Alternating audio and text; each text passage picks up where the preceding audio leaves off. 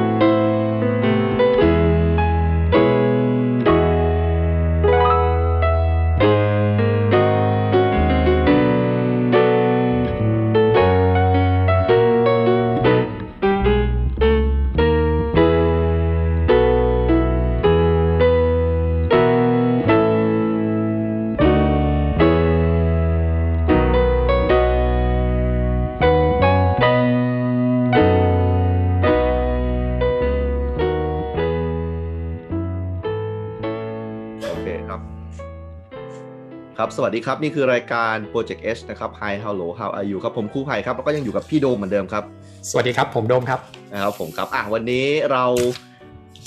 มาสู่เทปที่ 5 แล้วนะครับไม่น่าเชื่อนะครับว่ารายการตลกตลกๆของเรานะจะมาสู่เทปที่ 5 แล้วก็ยังมียังมีเขาเรียกอะไรอะ black dog เหรอก็คือยังมีคนที่จะต้องไปสัมภาษณ์เนี่ยรอเราอยู่ในอนาคตด้วยนะไม่ใช่ว่าจะจบที่เทปนี้นะครับนะก็ยังไงซะเดี๋ยวลองติดตามรับฟังรายการของเราไปเรื่อยๆนะครับอ่าวันนี้เราอยู่ที่จังหวัดราชบุรีนะครับนะอ่ามาพบกับคนราชบุรีนะครับเป็นคนที่มีเลือดเนื้อเชื้อไขจาก นี่เลยนะครับราชบุรีเลยแล้วก็ทำงานในพื้นที่แล้วก็เป็นคนที่รักจังหวัดนี้มากๆครับ ผมขออ่าต้อนรับนะครับอ่าคุณสอนรามพรหมมาก่อนครับ สวัสดีครับครับผมสวัสดีครับ สวัสดีพี่โดมแล้วก็สวัสดีครูพี่ไผ่นะครับสวัสดีครับก็ผมครับ คุณสเสียงอนปรบรามือมเดี๋ยวเดี๋ยวเดี๋ยวเดี๋ยวไปใส่เดี๋ยวไปใส่อ่าเดี๋ยวไปยินเสิร์ตเสียงพวกมือนะโอเค คือคุณสอนรามพรหมมากรเนี่ย คือคุณเป็นใครครับผมทำไมแบบว่า ผมถึงแบบ มองแล้วว่าลาดลีต้องเป็นคุณเนี่ยเดี๋ยวคุณลองเล่าประวัติแบ็คกราวคุณให้ผมฟังหน่อยว่าคุณแบบมีที่มาที่ไปยังไงแล้วก็ทำงานอ่าอะไรยังไงบ้างครับไหนเล่าให้ผมฟังหน่อยสิอืมได้ครับ จริง ๆ ก็อย่างที่ทางพี่ไผ่นะครับอืมเกริดในเบื้องต้นว่าผมอ่าๆจริง ๆ ก็เป็นคนที่เกิดในจังหวัดราชบุรีเลยนะครัครับบแล้วก็เรียนแล้วก็ทำงานในพื้นที่ตรงนั้นอะมาระดับอืมหนึ่งซึ่งจริง ๆ ในในส่วนของการเรียนเนี่ยเราก็เรียนโรงเรียนประจำจังหวัด อยู่แล้วนะครับครับ แต่ในเรื่องของการทำงานอะเรามีโอกาสก่อนหน้านี้ครับ ได้อ่าลงสมัครในอืมฐานะสมาชิกสภาผู้แทนนะครับ ในการเลือกอืมตั้งครั้งที่ผ่านมานะครับอืมเป็นตัวแทนของอ่าพักพักหนึ่งก็คือพักอนาคตใหม่ตอนนั้นอ่าฮะในขณะที่ยังไม่ถูกยุบพักนะครับอ่าเราก็เป็นตัวแทนนั่นแหละที่ที่ลงเลือกตั้งของครับอำเภอเมืองครับผมอ่าลาดบุรีมีกี่เขตครับผม ราชบุรีมีห้าเขตครับผมห้าเขตนะ คุณคุณอยู่เขตที่เข ตที่หนึ่งเลยครับเป็นขตก็คือเป็นำภมืงเป็นอำเภอเมืองเลยใช่ไหมครับใช่ครับใช่ครับอ่าคุณอ่าขอขอพูดขอโทษที่ต้องพูดถึงคุณปารีนาไม่ได้อยู่เขตคุณใช่ไหมคนละเขตครับอ๋อคนละเขตปริาอยู่เขตสามครับผเขมตสามใช่ไหมครับโอเคนะครับ ก็คือนี่คือเป็นอ่า ในตอนนั้นก็คือพรรคอนาคตใหม่ส่งคุณลงไปชิงอ่าตำแหน่งสสใช่ไหมครับนะราชบุรีเขตหนึ่งนะครับนะก็จริงๆแล้วอ่าผมรู้จักพี่สอนรามผ่านการทำกิจกรรมเยาวชนนะครับอ่าหลาย ๆ ครั้งก็จะเจอกันในค่ายเยาวชนต่างๆนะครับ แล้วก็บางทีก็ส่งนักเรียนไป แล้วก็พี่สอนรามก็ดูแลนักเรียนของผมนะครับได้ได้อย่างดีมากเลยนะครับ ก็อ่าตรงส่วนนี้ก็ทำให้พี่สอนรามอาจจะแบบได้อ่า จิตติดต่อใช่ไหมแล้วก็คุกคีอยู่กับเยาวชน แล้วก็อ่าแน่นอนว่ามีโปรไฟล์ทางด้านของการทำงานเพื่อสังคมอันนี้ต้องต้องบวกตรงนี้ใช่ไหมครับอะทีนี้เอ่ออยากจะบอกงี้ก่อนนะครับนะอยู่ราชบุรีมาอ่าตอนนี้ไม่ได้อยู่แล้วใช่ไหมแต่ว่าก่อนหน้านี้อยู่มาตลอดกี่ปีเลยครับที่อยู่กับพื้นที่ตรงนี้อ๋อจริง ๆเรียนทั้งเรียนแล้วก็ใช้ชีวิตตั้งแต่เด็กอะอยู่จนอืมอ่าจบมัธยมศึกษาปีที่หกครับ แล้วก็อ่าอ่า มีการเปลี่ยนแปลงพื้นที่ไปเรียนต่อที่มหาลัยทางภาคเหนือมหาลัยพะเยาครับผมอ๋อแล้วก็โอเคค่อยกลับมาอยู่ราชบุรีอีกครั้งหนึ่งครับ อ่าคืออยากจะถามว่าก็คือไม่ได้ตัดขาดจากตัวพื้นที่เนาะเพราะว่าตอนที่อยู่มอพะเยาก็ยังมากลับมาทำกิจกรรมที่ลาดลีใช่ไหมครับเพราะว่าผมก็ได้ไปร่วมในหลาย ๆ ครั้ง อยากจะถามว่าก่อนโควิดนะเอาตั้งแต่ก่อนที่มันจะมีโควิดนะในช่วงเวลาแบบ18 19 20ปีตรงนี้นะครับนะลาดบุรีเป็นยังไงบ้างครับในในความคิดของอพี่สอนรามแบบว่า มันมีการพัฒนาขึ้นหรือว่ามีผมผมเห็นว่าราชบุรีจะมีความ พิเศษอย่างหนึ่งก็คือเหมือนเขาจะมีความเป็นเมืองศิลปะนิดๆด้วยใช่ไหมมีการจัดพื้นที่พื้นที่สาธารณะเนี่ยคือคือผมรู้จักศิลปินคนหนึ่งพี่โดมชื่อพี่โรเลใช่ไหมฮะพี่โรเลนี่แกเป็นศิลปินที่ยังไงผมรู้จักแกผ่านอาเดสมัยก่อนแกเป็นนักวาดปัจจุบันนี้แกก็ใช้ชีวิตอยู่หัวหินเนี่ยพี่โรเลนี่แกแกไปสร้างรูปปั้นใหญ่ ๆ เลยนะ ไปที่อ่าตรงตลาดเขาเรียกอะไรครับพี่เอกตอนนั้นตลาดตรงนั้นอ่าตลาดสนามหญ้าครับบริเวณเขื่อน ครับตรงตรงนั้นมันมีมีมีชื่อไหมรูปปั้นอะไรตรงนั้นอะอ่าจำจำไม่ได้เหมือนกันครับ เออเออคือคือ เป็นเป็น signature เหมือนกันครับ แต่เราจำไม่ได้ว่าชื่อผลงานคืออะไรอ๋อแต่แต่ว่าก็จะจะมีงานแล้วก็จะมีงานแบบเทศกาลศิลปะน่ารักน่ารักนะครับ มาจัดที่ราชบุรีตลอดอะเดี๋ยวขอพูดถึงไทม์ไลน์เลยตั้งแต่แบบอยู่ตั้งแต่เด็กวัยรุ่นแล้วจนแบบปัจจุบันเนี่ยนะครับ จนถึงขนาดว่าแบบเข้าใจพื้นที่ถึงขนาดไปเป็นสสเนี่ยครับ ก็อยากจะเออว่าที่สสนะผู้ลงสมัครชิงชิงชิงสสเนี่ยครับเออมันมีการเปลี่ยนแปลงไปยังไงบ้างตั้งแต่เราเด็กเลยอะยังไงบ้างราชบุรี ถ้าสำหรับผมแล้วครับ ในในในความทรงจำเท่าที่จำได้นะครับผมมองว่าราชบุรีครับ เป็นเมืองที่กึ่งเป็นเมืองของเมืองเชื้อชาติระดับหนึ่งเลยครับ เพราะว่าจะมีกลุ่มคนส่วนใหญ่กลุ่มหนึ่งอะที่เป็นกลุ่มคนชาติชาติจีนมาใช้ชีวิตอยู่นะครับ เพราะฉะนั้นช่วงเทศกาลชัยนาทาวหรืออะไรเงี้ยก็จะแบบจัดบิ๊กบึ้มมากระดับหนึ่งเพราะเขาให้ให้ความสำคัญกับกลุ่มคนเชื้อชาติจีน แล้วก็เทศกาลของจีน นะครับ เพราะฉะนั้นเราจะค่อยๆเห็นมิติในเรื่องของการพัฒนาหรือการให้ความสำคัญเชิงสถานที่ท่องเที่ยวเนี่ยเรื่อยๆนะครับ จนกระทั่งมีช่วงหนึ่งที่ค่อนข้างจะบูมและให้ความสำคัญในเรื่องของธรรมชาติอีก ก็จะไปโฟกัสที่อำเภอสวนพึ่งอำเภอบ้านคาครับผมอันนั้นก็คือจะเป็นแบบเหมือนเป็น signature ในเรื่องของการเปิดตอนนั้นจะเป็นเรื่องของฟาร์มแกะอะไรอย่างเงี้ยครับ เป็นแหล่งธรรมชาติที่แบบ รองรับนักท่องเที่ยวได้ เพราะว่าขอถามแทรกนิดนึงก่อนก่อนหน้านี้สวนผึ้งเป็นยังไงอะในในความที่พี่ศรรามเห็นมาตอนเด็กๆอะก่อนที่มันจะไปเป็นสถานที่ท่องเที่ยวแล้วก็บูมากๆ อย่างเช่นทุกวันเนี้ยครับผมต้องบอกก่อนว่าถ้าถ้าก่อนหน้านั้นแล้วเท่าที่เราเคยมีโอกาสไปสัมผัสคือเราจะไปตอนเด็กๆก็ไปเที่ยวน้ำตกน้ำตกเก้าโจนอะไรอย่างเงี้ยครับมันจะเป็นแหล่งธรรมชาติเหมือนแบบ แหล่งน้ำตกแหล่งสถานที่ท่องเที่ยวทั่วไปเลยนะครับ แต่ที่มันเริ่มมาบูม เพราะว่าเริ่มมีการพัฒนาหรือปรับตัวให้เป็นแหล่งท่องเที่ยวโดยมี concept ว่าเชิงอนุรักษ์ธรรมชาติ หมายความว่ายังไม่มีพวกรีสอร์ทไม่มีอะไรอย่างเงี้ยครับ แต่เน้นพวกธรรมชาติมีเลี้ยงแกะมีอะไรเงี้ย มันก็ค่อยๆพัฒนาไปเรื่อยๆครับผมอืมอืมคือพี่ศรรามรู้ไหมพี่โดมรู้ไหมมีอยู่ปีใหม่หนึ่งอะผมพยายามจะไปสวนผึ้งอะ คือแบบสุดท้ายยูเธอรถกลับอะไม่ไหวอะคือแบบว่าคนคนกรุงเทพไปเยอะมาก เออมันเยอะมากเลย แล้วก็เออเหมือนประมาณว่าป้ายทะเบียนคือกรุงเทพกรุงเทพกรุงเทพกรุงเทพหมดเลยนะครับว่ามันอาจจะใกล้กรุงเทพด้วยประมาณนี้เนาะเอ้ยนึกถึงตอนนี้เลยอะตอนอยู่บริษัทเก่านี่คือเราไปทำกิจกรรมเหมือนกับว่าที่นั่นมันก็จะมีโรงเรียนแต่ผมดันจำชื่อโรงเรียนไม่ได้ละเดี๋ยวนึกออกเดี๋ยวค่อยบอกอีกทีเราก็ไปทำกิจกรรมมีแบบพาพนักงานเนี่ยไป ไปทำฐานกิจกรรมที่นั่น แล้วก็มีงานปีใหม่แล้วก็เราก็ไม่ได้ไปทำอย่างเดียวนะเราก็มีแบบว่ามีแบบจักรยานไปสอนเด็กๆที่นั่นปั่นจักรยานอะไรอย่างเงี้ยเอออยู่ที่สวนพึ่งนี่แหละ อืมครับผมครับ จนตอนนั้นที่พี่โดมไปคือมันบูมหรือยัง หรือว่าบูมแล้วตอนนั้น ก็ประมาณสักสี่สามสี่ปีที่แล้วแหละโอ้บูมแล้วแหละบูมแล้วตอนนั้นตอนนั้นนะเริ่มมีอ่าที่ปลูกอะไรแบบเมลอนญี่ปุ่นด้วยนะผมเคยไปครั้งนึงเออเออนะซื้อไปสองขวดกับห้าร้อยนะครับนะกลับมาลืมกินบูดนะฮะเซ็งมากนะครับก็ก็ตอนนี้กลายเป็นพื้นที่ที่เป็นแม่เหล็กนะพี่สอนรามนะสำหรับสวนพึ่งครับผม อ่าแล้วเราเรามีเป็นพื้นที่ตรงไหนบ้างในในความทรงจำของเราตั้งแต่เด็กจนมาปัจจุบันนี้ที่มันมีการเปลี่ยนแปลงไปประมาณนี้โอเค ก็อย่างเมื่อกี้ที่ผมเล่าเนาะมันจะเป็นเคสตัวเมืองที่ว่าอ่าในเรื่องของพื้นที่ที่เป็นกลุ่มคน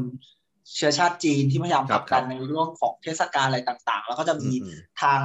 สวนผึ้งบ้านคาที่เน้นเรื่องของธรรมชาติ ทีนี้ครับมันจะมี signature อีกอย่างหนึ่งอันนี้ที่แบบมันอาจจะเขาเรียกอะไรนะ เป็นเป็นความเข้าใจผิดของคนหลาย ๆ คนเยอะมาก เช่นแบบเอ้ยตลาดน้ำดำเนินของของราชบุรีมันโด่งดังมาก ซึ่งในความเป็นจริงมันไม่ขนาดนั้นนะครับอ่าอ่าอ่าหมายความว่าบางคนอะ สามารถเขาเรียกนะ สามารถ search หาตามเน็ตตามแบบโซเชียลต่าง ๆ ว่าเออ signature คืออีกหนึ่งอย่างคือตลาดน้ำดำเนิน ซึ่งในความเป็นจริงเวลาถ้าเราไปอะครับ ตอนนี้มันมัน fail มากเลยนะครับ ซึ่งมันไม่ใช่แค่ตอนนี้มันเป็นในสมัยที่ผมยังเรียนก็ ก็ fail ขนาดคือคือก่อนโควิด ก็ไม่ได้แบบจะบูมเลยขนาดนั้น ใช่ครับไม่ไม่ได้บูมเลย ต้องบอกก่อนว่ามันมันเป็นแหล่งเขาเรียกนะ แหล่งย่านธุรกิจการค้าของพ่อค้าแม่ค้าทางน้ำอะที่ที่ดีนะครับ แต่เรายังไม่เห็นในเชิงของการพัฒนามันเลยรู้สึกว่าย่ำอยู่กับที่แล้วก็ไม่มีการเปลี่ยนแปลงในทางที่ดีขึ้นแล้วมันมีมันมีคู่แข่งอย่างอัมพวาด้วยไหม ใช่ใช่เนี่ยผมกำลังยกตัวอย่างว่าขนาดผมเองผมเด็กราชบุรีผมยังไปเที่ยวอัมพวาเลยครับอ๋ออันอันนี้ก็คือว่าที่มองว่ามันเฟลนี่ก็คือมันไม่ได้มีการพัฒนาใช่ใช่ครับพี่โดมเดิมใช่ไหมฮะมันอ่ามันเหมือนกับว่าไม่ได้ถูกพัฒนาแล้วก็ส่งเสริมในเชิงของธุรกิจมากกว่าครับ แต่เหมือนให้ให้คงไว้ในเรื่องของ ความเป็นวิถีชีวิตแบบเดิมอะไรเงี้ยขายความไลฟ์สไตล์ความเรียบง่าย แต่เรามองว่ามันต้องไปควบคู่กันนะครับ มันถึงจะนำไปสู่การพัฒนาและความเจริญได้ครับครับครับก็นั่นก็คือ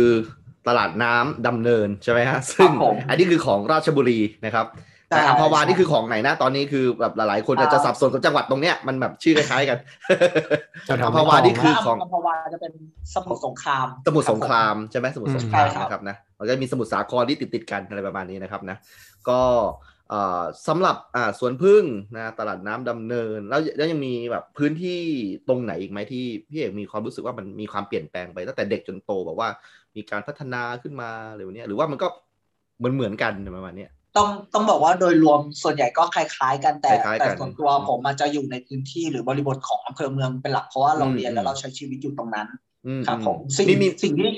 มีมีอันนึงพี่เอกพึ่งพึ่งพึ่งนึกขึ้นมาได้ทำไมทำไมราชบุรีถึงแบบดังเรื่องตุ๊กตาครับอันนี้ อยากจะถามมานานดังเรื่องตุ๊กตาอ่าถ้าพูดถึงตุ๊กตาก็จะอยู่เขตบริเวณอำเภอโพธารามอ่าโพธารามอ่าอ่าใช่ครับ ซึ่งนี่ทำไมผมไม่รู้วะตกลงมันดังจริงหรือเปล่าวะเนี่ยผมขอโทษ ดังสิดังจริงเหรอ ยังไงอะตุ๊กตาหมายถึงตุ๊กตาตุ๊กตาที่มันเป็นตุ๊กตาไงพี่ครับพี่สอนรามเอ่อตุ๊กตาโทษนะครับ ถ้าส่วนใหญ่ที่เห็นเลยอะคือมันจะเป็นตุ๊กตาเหมือนตุ๊กตาทั่วไปเลย แต่สิ่งที่ที่เป็น ความโดดเด่นก็คือมีหลากหลายและราคาถูก เพราะฉะนั้นเวลาคนจะซื้อก็จะไปซื้อตุ๊กตาพุทธรามตุ๊กตาบ้านสิงห์อันนี้จะขึ้นชื่อนะครับ แล้วที่ถามเมื่อสักครู่ว่าเป็นตุ๊กตาประเภทไหนแบบไหนอะแม้กระทั่งตุ๊กตาโทษนะครับ เคยเคยเล่นไอเนี้ยใช่ไหมครับ แบบยิงปืนหรือปาโป่งอ่าอ่าอ่าตามงานวัดนะตุ๊กตาเล็กๆอะครับอันนั้นอะพวกแม่บ้านหรือคนที่อยู่ในพื้นที่ก็จะนั่งเย็บตุ๊กตาหรือกลายเป็นธุรกิจแบบในบริเวณ พื้นที่ตรงนั้นเยอะมากครับคือคืออย่างความรู้ใหม่เลยเนี่ยพี่โดมมีถึงขนาดเป็นแบบนี้อะเป็นสวนสนุกอะที่เป็นตุ๊กตาอย่างเดียวอะ จริงเหรอใช่ใช่ใช่ชื่ออะไรนะรัตดาแลนชื่ออะไรนะไม่ใช่นะนังผีอันนั้นนังผีชื่อชื่ออะไรนะผมลืมจริงขอโทษเอออะไรอะไรอะไรแลนแลนนี่แหละนะเออใช่ใช่ใช่ผมผมก็จำได้จริง ๆ ผมก็จำได้คุณคุณว่าเป็นรัตดาแลนนะครับใช่ใช่ขอขอโทษด้วยถ้าเกิดสมมติพูดชื่อสถานที่ผิดนะครับ แต่ว่าก็เป็นอ่าเป็นที่ที่ดังด้านตุ๊กตาเนาะแล้วก็ หลาย ๆ อย่างเกี่ยวกับราชบุรีเนี่ยไปแล้วก็ประทับใจนะครับนะไม่ว่าอาหารการกินวัฒนธรรมนะครับ แล้วก็การเป็นอยู่เนาะรวมถึงตอนนี้เนี่ยราชบุรีก็เป็น เป็นหนึ่งในจังหวัดที่ชอบฟุตบอลก็ว่าได้นะครับ ขนาดว่าคุณโตโน่ยังไปร่วมทีมเลยนะครับในในลองพูดถึงแบบว่าการเป็นแบบทีมฟุตบอลนี่คนราชบุรีรักทีมราชบุรีไหมเห็นแบบสนามสวยมากเลยนะ พี่ดงเคยเห็นสนามของราชบุรีไหมเคยขับผ่านเออตอนจะไปสวนพึ่งไงอ่าอ่ามันต้องผ่านสนามจะอยู่ซ้ายมือคือคือผมเคยไปเนี่ยทำกิจกรรมกับพี่สอนรามที่ราชบุรีเนี่ย แล้วก็เข้าไปร้านกาแฟร้านหนึ่งนะโอ้โหคนราชบุรีเขานั่งแบบ คุยกันเรื่องฟุตบอลของเขานะแบบเขาเขารักทีมเขามากนะอันนี้ก็เป็นพลังท้องถิ่นอย่างหนึ่งนะที่ที่คนราชบุรีก็สร้างอัตลักษณ์ให้ตัวเองแล้วก็แบบนะนะเออเออลืมถามแล้วพี่พี่พี่สอนรามพี่สอนรามเกมเกมไม่ค่อยดูบอลหรือเปล่าไม่รู้ไม่แน่ใจ มีมีติดตามติดตามอยู่เหมือนกันครับแต่แต่ผมจะสนใจประเด็นอื่นมากกว่าแต่เป็นเกมฟุตบอลเหมือนกันนะครับเพราะว่าตอนที่พี่ไผ่ถามถึงอ่าอีกหนึ่งอย่างเนาะก็คือฟุตบอลของราชบุรีเนี่ยก็คือเขาเรียกอะไรนะ สนามมิตรผลอ่าครับผมตรงเนี้ยจริงๆอะถามว่าคนราชบุรีรักไหมก็ก็รักแล้วก็ติดตามนะครับ ผมเองจริง ๆ ในในช่วงนั้นผมก็ติดตาม แต่ไม่ใช่แบบสายกีฬาหรือสายฟุตบอลโดยตรงนะครับ แต่ผมอะมาติดตามในมิติของ เอ๊ะ ใครเป็นเจ้าของเจ้าของเป็นใครอะไรมากกว่าเข้าใจเข้าใจนะครับ เพราะว่าเราพอเราโตขึ้นเนาะแล้วเรามีประสบการณ์หรือมาทำงานในเรื่องของการเมือง เราก็เพิ่งรู้ว่าสนามฟุตบอลจริงจริงๆเนี่ยเป็นของอ่านักการเมือง คนหนึ่งด้วยของของราชบุรีที่อ่าที่สังกัดอยู่ในพรรคพลังประชารัฐ แล้วก็เป็นเจ้าของสนามอะไรอย่างเงี้ยเราก็เลยเริ่มตั้งคำถามว่าเออสนามเนี้ยมันมีบทบาทอะไรกับราชบุรีบ้างหรือว่าอะไรแบ็กกราวข้างหลังอีกไหมอย่างนี้มากกว่าประเด็นที่เราสนใจครับผมเออต้องต้องต้องคุยกับพี่โดมเลยเรื่องของฟุตบอลกับการเมืองนี่มีแค่ประเทศไทยนะพี่โดมนะเพราะว่าเอาจริง ๆ แล้ว ลิเวอร์พูลนี่เราก็ไม่เคยเห็นนะ ที่แบบว่าจะเป็นแบบว่าบิลบอร์ดใหญ่ๆ ติดในเมืองลิเวอร์พูลนะครับว่าขอต้อนรับสู่เมืองลิเวอร์พูลแล้วก็เป็นแบบรูปประธานใช่ไหมแต่แต่แต่ถ้าเกิดเป็นประจวบหรือว่าราชบุรีจะไม่ใช่เออเราจะเจอเจ้าของทีมแทนที่จะเป็นสตาร์ของในทีมอะโอเคไหมเออถ้าถ้าเรามันมันเหมือนเป็นเป็นธรรมเนียมหรือเปล่าวะเออของเมืองไทยจริงๆนะบุรีรัมย์เราก็มีใช่ไหมจะมีการเอาการเมืองเนี่ยไปผูกกับกีฬาอ่าอ่าก็สนับสนุนกีฬาให้มีความนิยมก็ นักการเมืองก็จะได้อาจจะทางตรงทางอ้อมเรื่องตรงนี้ไปด้วยอะไรอย่างเงี้ยอืมเนี่ยแอบแอบเมาส์ประจวบนิดนึงนะพี่สอนรามครับ คือตอนเลือกตั้งอบจล่าสุดเนี่ยนะคือเจ้าของทีมเนี่ยใส่ชุดลงมาหาเสียงเลยว่าฉันเป็นเจ้าของทีมนะอะไรประมาณนี้ก็คือเปิดหน้าเลย เปิดหน้าเลยว่าฉันเป็นเจ้าของทีมเนี่ยเออใส่เสื้อสีส้มมาเลยนะครับนะแบบว่าต่อพิฆาตมาเลยนะซึ่งมันก็มันทำให้อ่าแน่นอนว่าถ้าเกิดเราเป็นคนที่ติดตามอะเราก็จะรู้สึกว่าเอ๊ะ ตกลงฉันติดตามฟุตบอลหรือว่าฉันเป็นฐานเสียของเธอกันแน่อะไรวันนี้ใช่ใช่มันทำให้เกิดความสับสนว่าเราเราเรายังแบบบริสุทธิ์อยู่ในฟุตบอลหรือเปล่าเรื่องนี้นะครับคุณว่ามันมีผลไหมแบบสักนิดนึงแบบเอ้ยเอ้ยเราเชียร์ทีมนี้ว่าเอ้ยเราเลือกคนนี้ด้วยดีกว่าอะไรไม่แต่ว่าอย่างนี้พี่โดมผมว่าเหมือนกับประมาณว่าเจ้าของเจ้าของสโมสรหลาย ๆ คนเนี่ยเขาในภาพที่สื่อไปทำงานเนี่ยคือขาดทุนพี่ เวลาไปถามหรืออะไรเนี่ยขาดทุน ก็คือภาพนี้มันเป็นการแบบว่าฉันเสียสละเพื่อท้องถิ่นเลยวันนี้เพื่อ ให้ได้มีทีมประจวบเอฟซีอะไรเนี่ยอะไรประมาณนี้ทำให้แบบว่าเออเนี่ยนะทุกวันที่คุณมาดูแล้วมันสนุกสนานเนี่ยมันอยู่ใน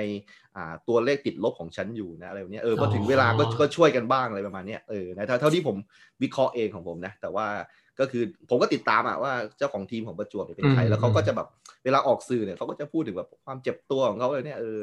ทำไม่ได้แชมป์ปีนี้เขาอาจจะเลิกทำก็ได้เลยเนี่ยมันมีอะไรโอ้ขายดราม่าว่างั้นอะไรประมาณนั้นอะไรประมาณนั้นนะทีมก็จะมีสตอรี่นะเออเออเออเออก็เอาจริงๆแล้วเอ่อพอมันเป็นลีกใช่ไหมมันมันก็หาคนที่จะมีเงินขนาดนั้นยากอะพี่โดม ที่จะมารันรันทีมที่แบบว่าโอ้โหนักเตะแบบใช่ไหมเดือนละล้านอะไรประมาณนี้คุณจะหาเงินมาจากไหนถ้าตัวนักเตะมันก็เยอะถูกไหมใช่ คุณก็ต้องเป็นระดับนี้แหละเออจนกว่าแบบพี่โดมจะรวยอะไรเนี่ยนะแล้วก็พี่ซื้อนะครับมาซื้อทีมทีมบ้านผมหน่อยโอเคอะโอเค ประมาณนี้ก็ก็มันมีหลาย ๆ มิติเนาะอะโอเค ก็ทีนี้อ่ามีโควิดเกิดขึ้นนะครับ พี่สอนรามครับ เกิดอะไรบ้างนะฮะตับตอนนี้แล้วก็ผมเคยเห็นว่า ราชบุรีเคยติดท็อป 10 ด้วยนะครับ มันมาจากคลัสเตอร์อะไร คุณต้องรู้ดีอยู่แล้วเพราะว่าคุณลงพื้นที่อะไรเข้าใจบริบทนะครับของชุมชนเป็นอย่างดีนะครับ มันเกิดอะไรขึ้นบ้างครับ ตอนที่มันติด top 10 นะครับ มีคลัสเตอร์อะไรยังไงบ้างเดี๋ยวเราแบ่งปันให้เราฟังบ้างครับ โอเคเบื้องเบื้องต้นผมอัปอัปเดตอย่างนี้ก่อนแล้วกันนะครับ ว่าจริง ๆ สถานการณ์ของของโควิด กับราชบุรีตอนนี้ค่อนข้างเสี่ยง หมายความว่าไม่ได้ต่างจากบริบทของแบบกรุงเทพหรืออื่น ๆ เลย เพียงแค่เราอยู่ในมิติของต่างจังหวัดนะครับ เพราะว่ายอดผู้ติดเชื้อสะสมตอนนี้ก็ 2,267รายนะครับ ในขณะที่มีผู้เสียเสียชีวิตสะสมเนี่ยอยู่ที่ 43 ราย ก็เหมือนกับครึ่งหนึ่งของของบริบทกรุงเทพทั้งทั้งที่เราอยู่ต่างจังหวัดกันเนี้ยครับ เดี๋ยวนะ 43 รายที่ตายกับโควิดแล้วเหรอ ไทยสี่เป็นยอดยอดผู้เสียชีวิตสะสมใช่ครับ สถานการณ์เฮ้ยเยอะนะแรงครับ เออเออใช่ใช่ครับตอนนี้นครปฐมกับราชบุรีก็เนี่ยใกล้เคียงกันเพราะว่าอยู่ในพื้นที่ติดกับกรุงเทพด้วยอย่างเงี้ยครับเข้าใจว่าจังหวัดนี้เขาไม่ได้เป็นพื้นที่สีแดง เออเราไม่เราเราไม่เห็นในชาร์ตเลยนะ แต่ว่าตายเสียชีวิตเยอะมากเลยเนาะอืม ใช่ใช่ครับ เพิ่งรู้นะเนี่ย อืมครับผมแล้วมันมันก็วิกฤตมากเลยแล้วถามว่า ทางด้านโรงพยาบาลอะไรเนี่ยเขารับมือไหวไหมเรื่องของอุปกรณ์หรือว่าอะไรเนี่ยหรือว่ามีข่าวแว่วๆมาบ้างหรือยังว่าแบบ เครื่องออกซิเจน ช่วยหายใจไม่พอจะไม่พอเตียงอะไรเนี่ยต้องต้องบอกก่อนในในเรื่องของอันนี้ชื่นชมนะครับ ในเรื่องของการทำงานของราชบุรีอะตอนนี้มีการอ่าเขาเรียกสร้างโรงพยาบาลสนามเนี่ย แห่งที่แปดแล้วสร้างแปดแห่งแล้วในพื้นที่ แล้วจังหวัดของเราอะเป็นจังหวัดที่โชคดีตรงที่ว่ามันเป็นลงเป็นพื้นที่ที่มีทั้งโรงเรียนค่ายทหารแล้วก็วัดเขาเลย เปลี่ยนพื้นที่ตรงนั้นนะครับ ให้เป็นโรงพยาบาลสนาม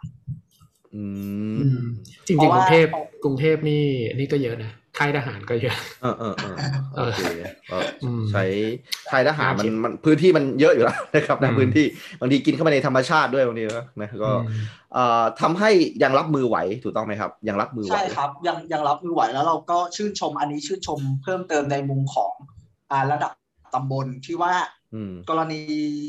เขาเรียกนะเปิดพื้นที่เป็นพื้นที่ศูนย์พักคอย ก็คือรองรับคนที่จะไป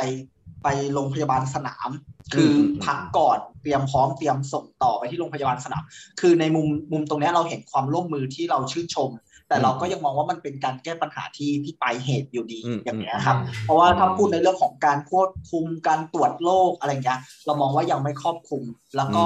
ในเรื่องของการจองวัคซีนมันก็ยังไม่ได้ชัดเจนนะครับ ยังไม่ได้ระบุว่าเป็นคนกลุ่มไหนจะได้บ้าง หรือมีวิธีการอะไรยังไงตรงเนี้ยยังยังไม่ชัดเจนครับ คุณสอนรามพอทราบจำนวนคนที่ฉีดไปแล้วไหมครับว่าอัน ยอดยอดของคนที่ฉีดแล้วใช่ไหมครับ ยังไม่ไม่ไม่ทราบแน่นอนครับ ผมว่าตอนนี้ข่าวหรือสถานการณ์มีแค่อ่าแต่ละพื้นที่กำลังเปิดรับเปิดจองวัคซีน แต่ยังไม่ได้ระบุว่าเอ้ยมีคนฉีดไปแล้วเท่าไหร่หรือคนที่ยังไม่ได้ฉีดเท่าไหร่ครับผมเพราะนั้นสถานการณ์ตอนนี้มันเหมือนกับ แค่อัปเดตในเรื่องของยอดสะสมยอดผู้เสียชีวิต แล้วก็การแก้ปัญหาปลายทางคือการสร้างโรงพยาบาลสนามครับแสดงว่า แผนจริง ๆ แผนส่วนใหญ่มันก็น่าจะเหมือนกันทุกจังหวัดหรือมั้งนะกรณีที่แบบว่ามีการตรวจ antigen test kit ก่อนใช่ไหมแล้วก็ไป swab อีกทีหนึ่งอะไรอย่างเงี้ยเออผมผมอยากจะรู้ว่ามันมีคลัสเตอร์อะไรบ้างไหมฮะ ที่เกิดในราชบุรีแบบนี้ครับ ที่เป็นข่าวดัง ๆ แล้วก็ชาวบ้านเขาก็พูดกันเลยเนี่ยว่าแบบเกิดจากคลัสเตอร์นี้หรือว่าส่วนใหญ่จะมาจากกทม เพราะว่ามันก็ใกล้ๆประมาณนั้น ครับผมต้องต้องบอกก่อนว่าอิทธิพลที่ได้รับจากสถานการณ์โควิดเรื่องคลัสเตอร์เนี่ยจะมี2สส่วนหลักๆ ก็คือส่วนแรกจะเป็นในในมิติของในพื้นที่เองนะครับ จะมีอำเภอบ้านโป่งเนี่ยเปิดเคสแรกเลยในในพื้นที่ที่เกิดคลัสเตอร์ ซึ่งถ้าคาดไม่ผิดน่าจะเป็นกลุ่มตลาดตลาดบ้านโป่งซึ่งจริงๆ บ้านโป่งก็เจริญพอๆกับอำเภอเมืองนะครับเพราะว่าในในตลาดก็จะมีกลุ่มคนต่างชาติเนาะกลุ่มคนพ่อค้าแม่ค้าอะไรเงี้ยที่ อาจจะต้องแบบใช้ชีวิตร่วมกันในในตรงนั้น แล้วก็เลยเกิดคัตเตอร์ใหญ่ ต่างต่างชาตินี่หมายความว่าข้ามพรมแดนมาถูกต้องไหมอ่าอันนั้น หรือว่าเป็นนะครับขยายขยายความนิดนึงผมอะให้ให้ความสำคัญกับพวกกลุ่มคนถ้าคนอื่นจะเรียกต่างดาวแต่ผมเรียกว่าต่างชาติเพราะผมอ๋ออ๋ออ๋อโอเคโอเคอ๋อโอเคโอเคเข้าใจ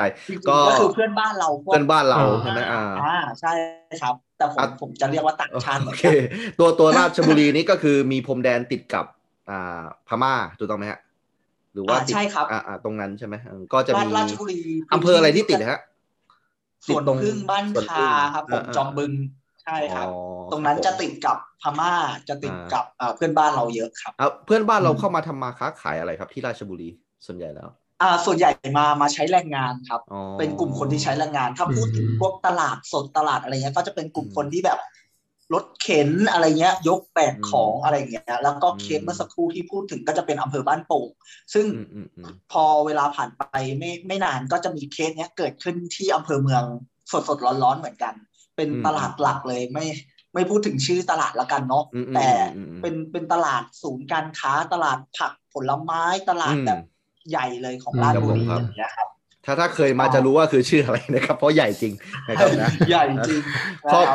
แบบว่าคลองไปหลายถนนเลยเออเราจะสาสามารถไปที่ตลาดนี้ได้แบบจากหลายทิศทางมาก โอเค นั่นก็คือคัสเตอร์หลักๆเนาะก็คืออ่าก็ก็ก็ควบคุมลำบากเนาะเหมือนกันนะถ้าเกิดสมมติเป็นอย่างเงี้ยก็มันมาจากการใช้ชีวิตปกติ การใช้ชีวิตประจำวันเนาะซึ่งก็ไม่รู้จะทํำยังไงดีนะครับ แล้วชีวิตประจำวันมันเปลี่ยนไปเยอะไหมครับ พี่สอนรามครับ ในตอนนี้ในในการที่ของใครครับของของผมเองคนคนคนทั้งของพี่สอนรามแล้วก็คนทั่วไปร้านตลาดแล้วเนี่ยว่าเขาเป็นยังไงบ้างครับตอนนี้แบบว่าจากแต่ก่อนที่เราเห็นอ่าอย่างเช่นแบบวัฒนธรรมหรือประเพณีอะไรที่แบบมันเคยต้องมีแล้วแบบตอนนี้มันก็แบบหายไปเลยประมาณเนี้ยที่คนราชบุรีเขาแบบเออเคยมีแล้วตอนนี้มันไม่มีแล้วตั้งแต่มีโควิดครับ มันเป็นยังไงบ้างครับโอเค ผมผมพูดในมิติของคนในพื้นที่ก่อนละกันนะครับ แน่นอนว่า ราชบุรีเองก็มีมาตรการของราชบุรี ไม่ว่าจะเป็นในเรื่องของระยะเวลาในการเปิดปิดการขายมาตรการการล็อกดาวน์ในพื้นที่ครับ เช่นแบบขายของได้สี่ห้าทุ่มอย่างเงี้ยครับ แล้วก็คือในในบริบทของราชบุรี แล้วก็กำหนดเวลาเปิดปิด อันนี้แน่นอนมันทำให้เขาเรียกนะ ภาพจำหรือภาพความเป็นตลาดของพ่อค้าแม่ค้ามันดูจางลง ในขณะเดียวกัน คนไม่ไม่กล้าที่จะออกมาจับจ่ายใช้สอยหรือไม่อยากออกจากนอก พื้นที่บ้านของตัวเองอะ่ะ มันก็จะทำให้ราชบุรีกลายเป็นเมืองสงบไปในในช่วง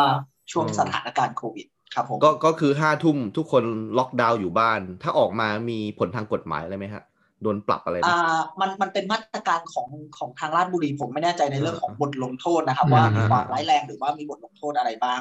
แต่เหมือนกับราชบุรีนำนำมาตรการของทางรัฐบาลของทางส่วนกลางเองเนี่ยมาปรับใช้ในบริบทของราชบุรี ครับผม ซึ่งเราก็ยังมองว่ามันเป็นการแก้ปัญหาแบบยังไม่ตอบโจทย์มากกว่าประมาณนั้นนะครับ อืมเอาจริงตอนนี้เทียบกับกรุงเทพนี่ก็กรุงเทพนี่ ถึงแม้ว่าเขาจะมี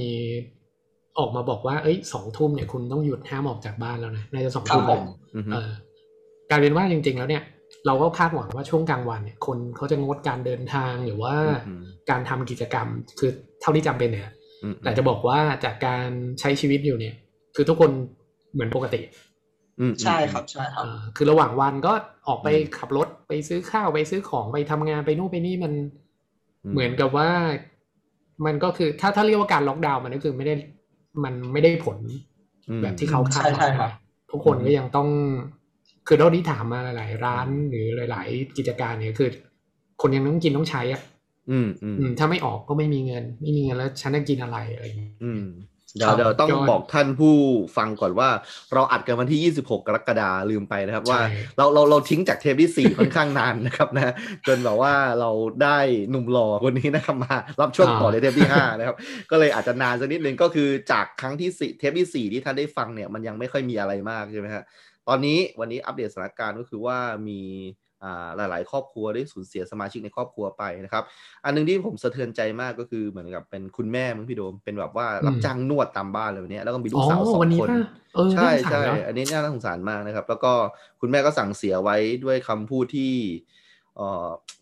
ทัชใจมากเลยนะ ไม่ได้แบบเป็นคำสวยหรูอะไรเลย ก็คือบอกว่าให้ไปอยู่สถานแบบกำพร้านะ เพราะว่าเราไม่มีญาติประมาณนี้ คือแบบโอ้โหคำนี้มันเจ็บปวดเป็นอะไรที่เป็นอะไรที่ได้ขดหูมากเลยนะคือถ้าเกิดสมมติว่าเป็นเป็นพวกเราก็คงจะแบบพูดให้ดีกว่านี้ลูกเป็นเด็กดีตั้งใจเรียนนะแต่นี่ก็คือเหมือนกับว่าทุกวินาทีมันต้องมันต้องเป็นสารที่จำเป็นเท่านั้นอะเออก็คือบอกไว้เลยว่าแบบเออนะไปอยู่แล้วก็หัวเท่าที่ฟังคือลูกก็จิตใจแข็งแกร่งประมาณหนึ่งนะเขาบอกว่าแบบเออดูแลน้องได้อะไรเงี้ยแต่มันมันเป็นเรื่องที่ไม่น่าเกิดอะมันเพราะเพราะมันเป็นเรื่องที่เราป้องกันได้ไงอืมอืมคือเราป้องเรา คือเราสามารถป้องกันเคสเนี้ยไม่ให้มันเกิดกับหลาย ๆ คนแล้วจริง ๆ ไม่ใช่เคสนี้เคสเดียวนะอันนี้อาจจะเป็น story ที่ที่เรารู้อะไรอย่างเงี้ยแต่ว่าลองมองกลับกันว่าทั้งหลายพันชีวิตที่มันสูญเสียไปเพราะเพราะโควิดอย่างเงี้ยแต่ละครอบครัวเขาก็จะมี story ของเขามีญาติพี่น้อง มีคนที่มันร่วมสูญเสียกับเหตุการณ์นี้อีกเยอะมากเนี่ยจริง ๆ อยากให้ตอนจบเนี่ยทำหนังสือออกมาสักเล่มหนึ่งนะ อันนี้รู้สึกส่วนตัวคือ รวบรวมที่ที่ผู้เสียชีวิตเขาอยากจะออกมาเปิดเผยนะเล่าสตอรี่ของตัวเองว่าเจออะไรมา แล้วก็มันยังไงคือรู้สึกว่ามันมันควรค่าที่จะเก็บไว้เพื่อ เพื่อทำให้คนรุ่นถัดไปเนี่ยเขาแบบอย่าทำแบบนี้ อืมอืมนะครับนะโอเคนะครับ นั่นก็คืออความคิดของพี่โดมนะครับ ซึ่งเดี๋ยวพี่โดมมันก็จะเป็นคนทำใช่ไหมเดี๋ยวเดี๋ยว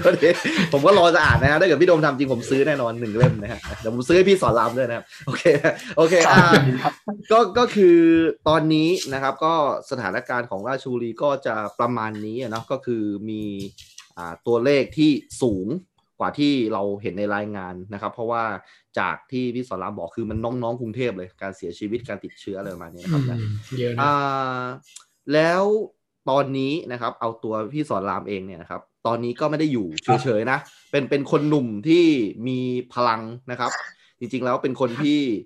ยังไงอะเป็นคนที่แอคทีฟอยู่ตลอดที่ผมเห็นนะแล้วก็เป็นคนที่พูดจานะครับแบบว่าด้วย แบบน้ำเย็นนะฮะบางทีใครร้อนๆมาคุยที่กับพี่สอนรามที่หายโกรธเลยนะแบบเป็นคนแบบว่ามีการน้ำเย็นเข้าลูกเลยเนี่ยนะแล้วก็เหมาะเหมาะมากเลยที่จะเป็นผู้แทนราษฎรนะครับอะเดี๋ยวก่อนที่จะเล่าถึงงานในตอนนี้ช่วยเล่าตอนที่ไปเป็นผู้สมัครนะครับก่อนที่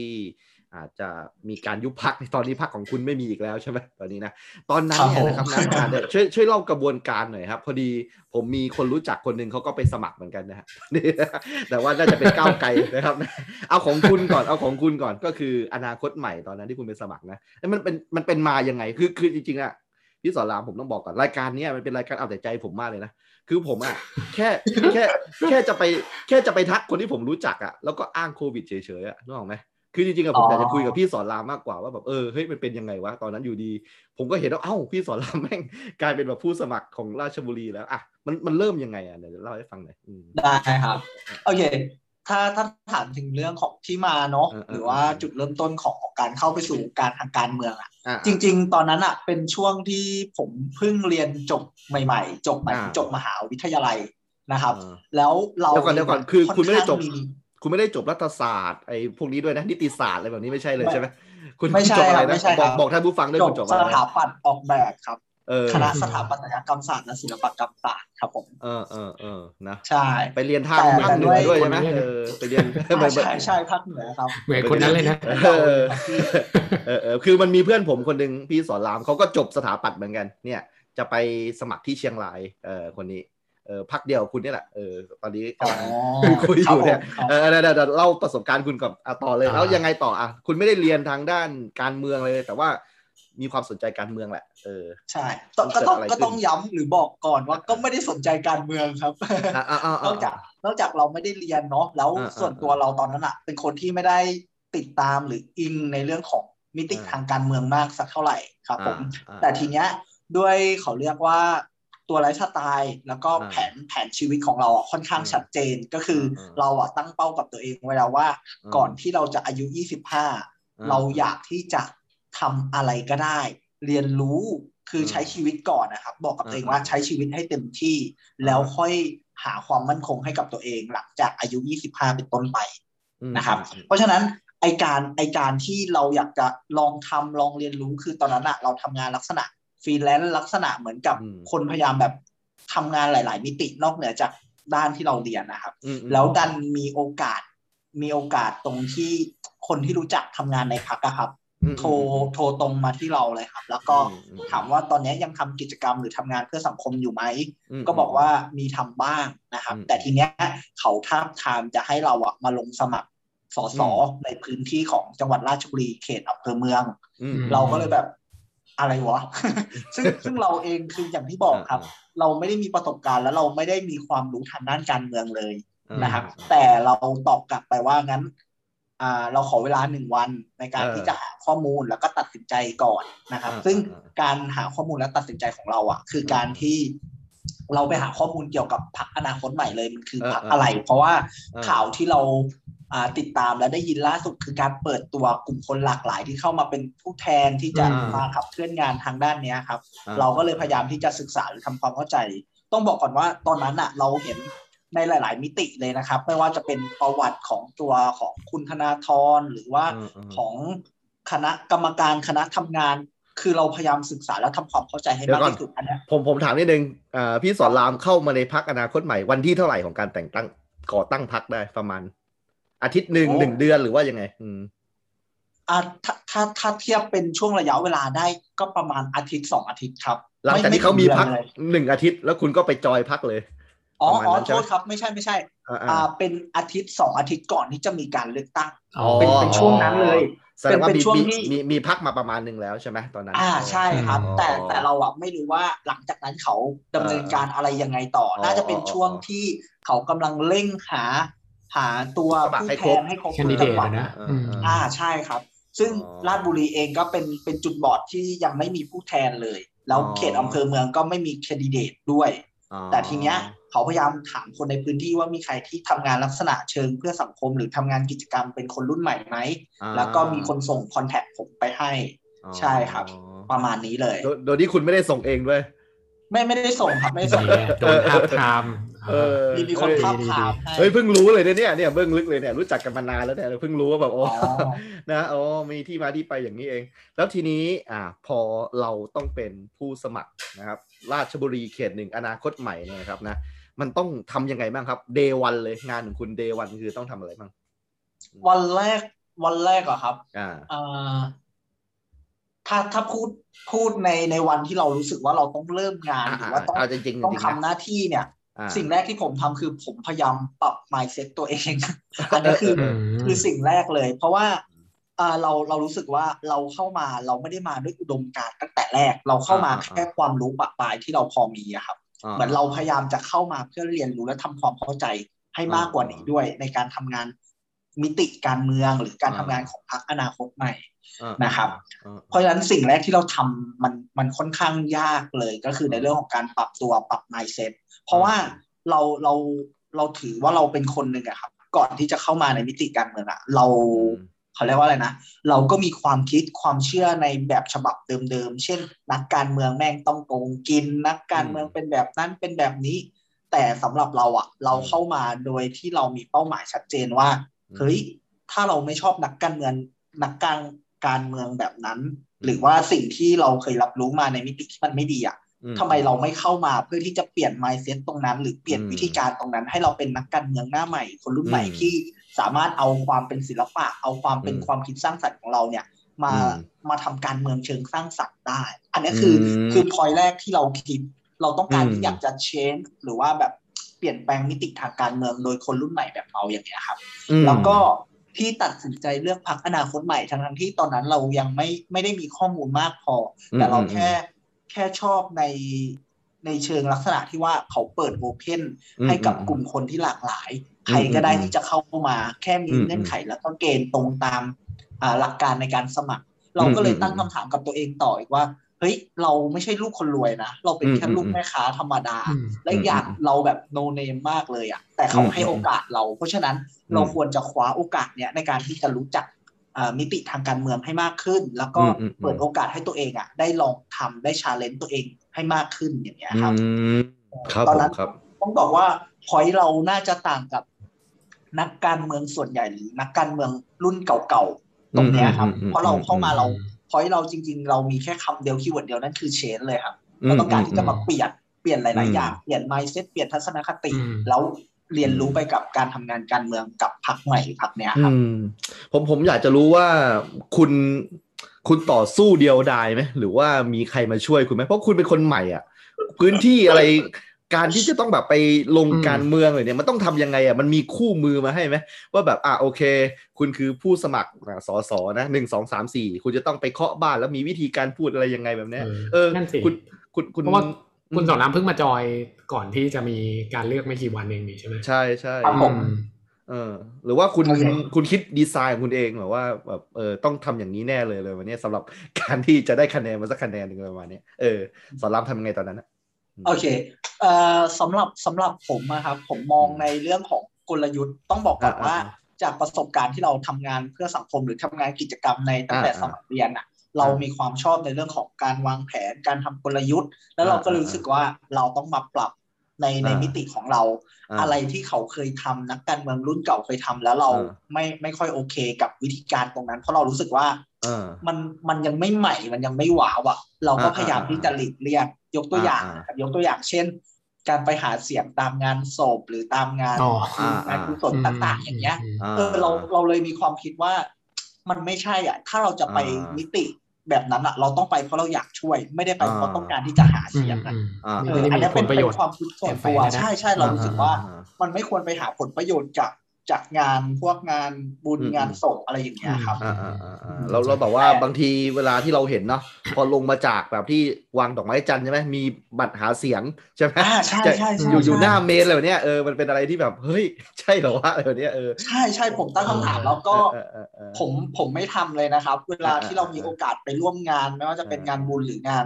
งานอวมงคลเนี่ย เราจะไม่ทำวิธีการนั้น แล้วเราจะไม่ได้ไปเพื่อเพื่อหาเสียง แต่เราจะไปเพื่อให้ดูว่าเรามีตัวตน อันนี้คือพอยต์ของเราณตอนนั้น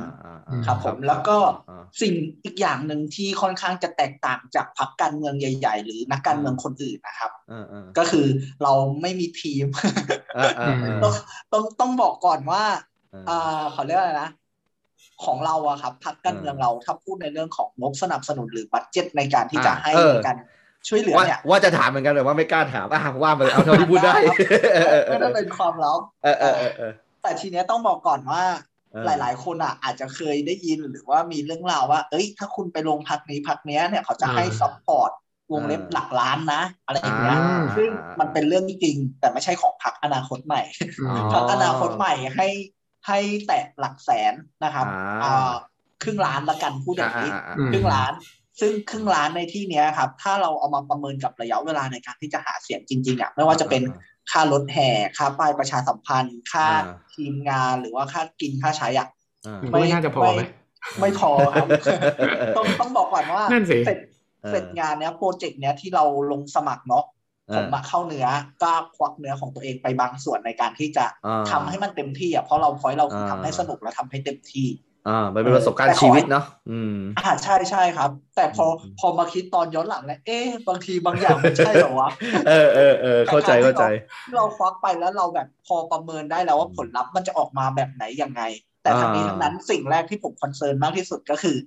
ยังไงก็แล้วแต่ตัวเราหรือว่าทีมงานเราจะต้องแบบ ไม่ไม่เดือดร้อน เพราะฉะนั้นตรงนี้คือสิ่งที่เรายอมจะ support ครับผมครับผมหนึ่งใน story ที่ท่านผู้ฟังอาจจะไม่ทราบนะครับ ก็คือว่าพี่ศรรามเนี่ยได้ดัดแปลงรถของตัวเองนะครับ เป็นรถรถแห่หาเสียงใช่ไหมฮะเหมือนเรามีมีแบบว่าทำแบบเป็นแบบอาร์ตอาร์ตเลยใช่ไหมเป็นรูปคุณรูปคุณธนาธรใช่ไหมแล้วก็เป็น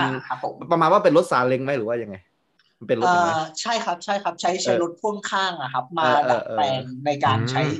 ใช้หาเสียง แล้วก็เดี๋ยวขอขออนุญาตเล่าต่อจากเมื่อกี้ที่บอกว่าเราตัวผมเองอะถนัดในเรื่องของการวางแผนกลยุทธ์ หรือว่าการวางแผนการทำงานอย่างเงี้ยครับในการหาเสียงอ่าจริง ๆอะเราเราใช้กลยุทธ์ที่ครูครูพี่ไผ่กล่าวเมื่อสักครู่ครับ ที่ว่าทำรถดัดแปลงอะไรเงี้ย อันนั้นอะเราวางไว้ช่วงโค้งสุดท้ายหมายช่วงอาทิตย์สุดท้ายในการหาเสียงอ่ามันมันเป็นการเหมือนกับ เราพยายามใช้ทฤษฎีป่าล้อมเมืองอะครับ เราลงพื้นที่หาเสียงจากอำเภอหรือพื้นที่ด้านนอกก่อน แล้วพอใกล้ๆวันอะ เราค่อยมากระทุ้งในในพื้นที่อำเภอเมืองนะครับแต่ในความเป็นจริงอะ ไอกลยุทธ์หรือการวางแผนของเราอะมันก็ไม่ได้สักเซสหรือประสบความสำเร็จทั้งหมด เพราะว่าตัวทีมงานหรือคนเราเนี่ยน้อยแล้วก็เข้าไม่ถึงทุกบ้านทุกเครือครัวเรือน แล้วอีกอย่างหนึ่งที่เป็นจุดอ่อนของเราตอนนั้นอะ คือเราอะ ไม่ชำนาญพื้นที่คือเราไม่รู้จริงว่าตำบลนนี้มีกี่ชุมชน ในแต่ละชุมชนมีมีบ้านกี่หลัง ตรงนี้เราไม่มีข้อมูลที่มันอัปเดตและเราอะไม่ใช่คนที่เคยลงพื้นที่มาก่อน เพราะฉะนั้นเราแทบจะไม่มีข้อมูลเชิงลึกในเรื่องของพื้นที่นะครับ แล้วก็มีโอกาสได้ไปแลกเปลี่ยนกับกับเพื่อนร่วมอุดมการอีกพักการเมืองหนึ่งอะเขาก็แชร์ว่าวิธีการของเขาอะเขาไม่ลงพื้นที่กับพื้นที่ที่เขาเรียกนะได้ฐานเสียงคะแนนน้อยให้เสียเวลา แต่เขาใช้ใช้ลักษณะเหมือนส่งจดหมายหรือว่าจ้างคนอะไปเอาใบปลิวลงตามบ้านตามบ้านอย่างนี้เลย ในขณะที่ตอนนั้นอะด้วยความไร้เดียงสาของเราครับ เราไม่รู้เราแค่รู้สึกว่า เราอยากลงไปด้วยตัวเอง เราอยากมีโอกาสได้ไปสัมผัสด้วยได้รู้วิถีชีวิตหรือเอาประเด็นปัญหาในพื้นที่เนี่ยมาปรับเป็นนโยบาย เพื่อที่ใช้ปรับแก้เพราะฉะนั้น เราเราเลยมองว่ามันเป็นทั้งข้อดีข้อเสียครับ ข้อดีคือเราเรามีโอกาสได้ลงพื้นที่ได้รับฟังปัญหาจริง ๆ แต่ข้อเสียคือเราใช้เวลาในการแบบไปไปลงพื้นที่หรือว่าหาเสียงในพื้นที่ที่ฐานเสียงหรือฐานคะแนนน้อยแล้ว